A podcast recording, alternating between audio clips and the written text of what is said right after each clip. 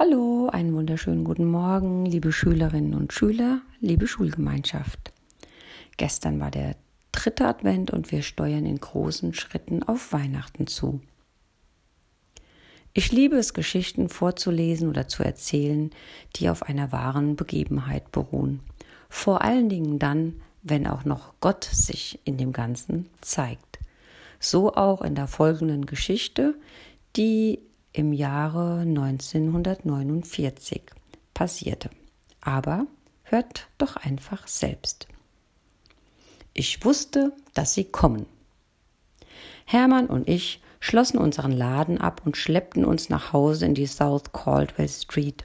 Es war 23 Uhr an Heiligabend 1949 und wir waren hundemüde. Uns gehörte einer dieser großen alten Gemischtwarenläden, die einfach alles verkaufen. Von Kühlschränken, Toastern und Schallplattenspielern über Fahrräder bis hin zu Puppenhäusern und Spielen. Wir hatten fast unser ganzes Spielzeug verkauft und, bis auf ein Paket, war auch alle zurückgelegte Ware abgeholt worden.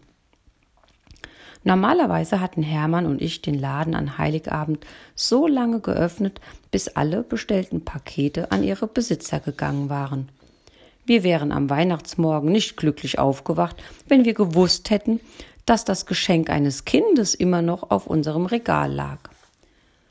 Aber die Person, die einen Dollar für das liegen gebliebene Paket angezahlt hatte, war bis zum Abend nicht aufgetaucht. Früh am Weihnachtsmorgen hatten unser zwölfjähriger Sohn Tom, Hermann und ich uns um den Baum versammelt, um unsere Geschenke zu öffnen. Aber dieses Weihnachten erschien mir etwas zu alltäglich. Tom wurde langsam groß. Er hatte sich nur Kleidung und Spiele gewünscht und ich vermisste seine kindliche Ausgelassenheit von früher.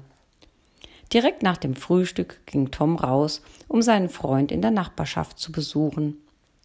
Hermann murmelte Ich gehe wieder ins Bett. Wofür soll ich denn aufbleiben? Na, da stand ich nun allein, wusch das Geschirr ab und fühlte mich im Stich gelassen. Es war fast neun Uhr morgens und draußen fiel Graupelschnee. Der Wind rüttelte gegen unsere Fenster und ich war dankbar für die Wärme unseres Apartments. Ich bin wirklich froh, dass ich an einem Tag wie diesem nicht rausgehen muss, dachte ich, während ich das Geschenkpapier und die Bänder vom Wohnzimmerboden aufsammelte. Ja, und dann fing es an, etwas, das ich nie zuvor erlebt hatte. Ja, ein merkwürdiger, unzähmbarer Drang, noch einmal zum Laden zu gehen. Ich blickte auf die vereisten Bürgersteige draußen. Das ist verrückt, sagte ich zu mir selbst. Das drängende Gefühl ließ mich nicht in Ruhe, so sehr ich mich dagegen wehrte. Stattdessen wurde es immer stärker. Ja, wie dem auch sei, ich würde ihm nicht nachgeben. In den zehn Jahren, die wir den Laden besaßen, war ich noch nie am Weihnachtstag dort gewesen. Niemand machte an Weihnachten seinen Laden auf. Es gab gar keinen Grund, dorthin zu gehen. Ich wollte es nicht und ich würde es auch nicht tun. Eine Stunde lang kämpfte ich gegen dieses merkwürdige Gefühl an. Schließlich hielt ich es nicht länger aus und zog mich an. Hermann, rief ich und fühlte mich etwas blöd dabei. Ich glaub, ich laufe noch mal zum Laden. Hermann wachte mit einem Ruck auf. Warum denn das? Was willst du denn dort? Ach, ich weiß nicht, gab ich zu. Hier gibt es ohnehin nicht viel zu tun. Ich schaue einfach mal vorbei. Ihm gefiel meine Idee gar nicht und er versuchte mich noch davon abzuhalten, doch ich meinte knapp, dass ich bald zurück sein würde. Hm, dann geh halt, grummelte er. Aber ich sehe keinen Grund dafür.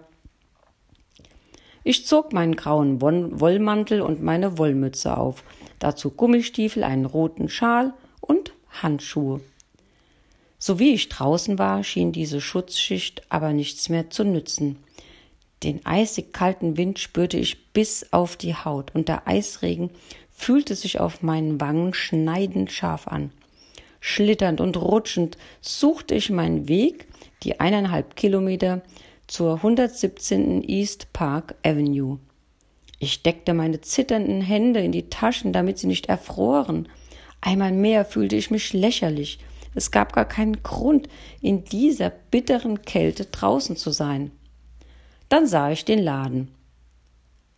Vor ihm standen zwei Jungen, der eine etwas neun, der andere circa sechs Jahre alt. Was in aller Welt? fragte ich mich. Da kommt sie, schrie der Ältere. Er hatte seinen Arm um den Jüngeren gelegt. Siehst du, ich habe dir gesagt, dass sie kommt, triumphierte er. Sie waren halb erfroren, die beiden. Das Gesicht des Jüngeren war tränennass, aber als er mich sah, weiteten sich seine Augen und das Schluchzen hörte auf. Was macht ihr zwei kleinen Kinder hier in diesem Eisregen? tadelte ich sie, während ich sie schnell in den Laden schob und die Heizung auftrete. Ihr sollt an einem Tag wie diesem zu Hause sein.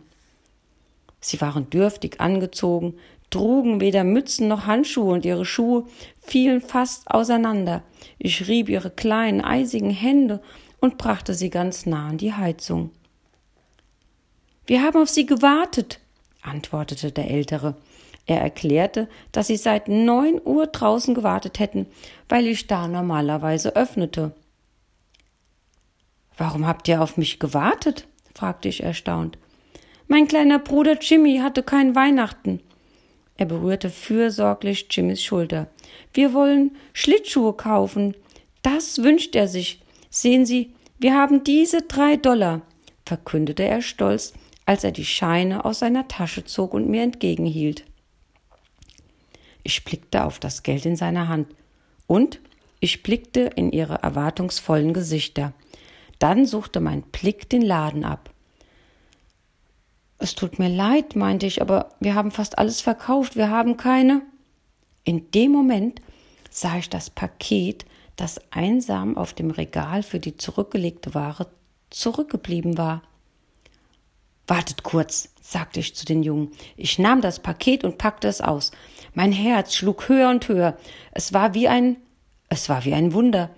Darin befand sich ein Paar Schlittschuhe. Jimmy griff danach.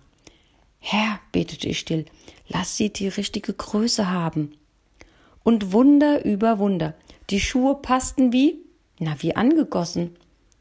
Als der ältere Junge die Schnürsenkel an Jimmys rechten Schlittschuh zugebunden hatte und sah, dass sie perfekt passten, stand er auf und reichte mir die drei Dollar.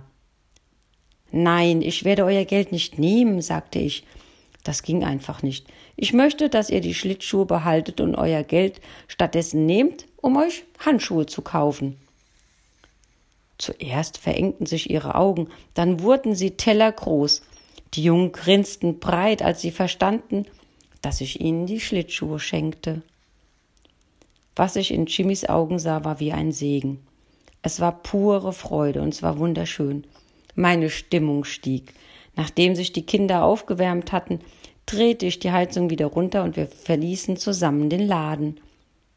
Während ich die Tür abschloss, drehte ich mich zu dem älteren Bruder und sagte Was für ein Glück, dass ich zufällig vorbeikam. Wenn ihr da noch länger gestanden hättet, ihr wärt erfroren. Aber Woher wusstet ihr, Jungs, dass ich kommen würde? Auf seine Antwort war ich nicht vorbereitet. Er sah mir direkt in die Augen und sagte leise Ich wusste, dass sie kommen würden. Ich habe Jesus gebeten, sie herzuschicken. Der Schauer, der mir nun den Rücken herunterlief, kam diesmal nicht von der Kälte. Gott hatte das alles geplant. Wir winkten einander zum Abschied zu, und während die beiden Jungs ihres Weges gingen, kehrte ich zu einem Weihnachtsfest zurück, das durch diese besondere Begegnung fröhlicher war als das, von dem ich gekommen war. Tom brachte seinen Freund mit zu uns und Hermann war aus dem Bett aufgestanden. Sein Vater und seine Schwester kamen vorbei und wir aßen ein köstliches Abendessen und genossen eine wundervolle Zeit. Aber was Weihnachten zu einem Freudenfest machte, war genau das, was Weihnachten in jedem Jahr zu einem wundervollen Fest macht, nämlich Jesus ist da. Eine wundervolle Geschichte, wie ich finde. Ja, Gott hat wirklich alles vorbereitet.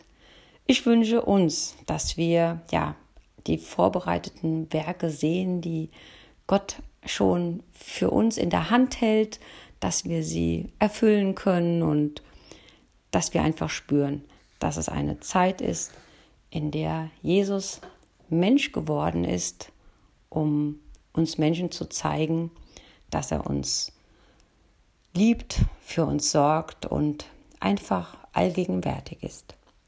In diesem Sinne wünsche ich euch allen und mir eine gesegnete Woche.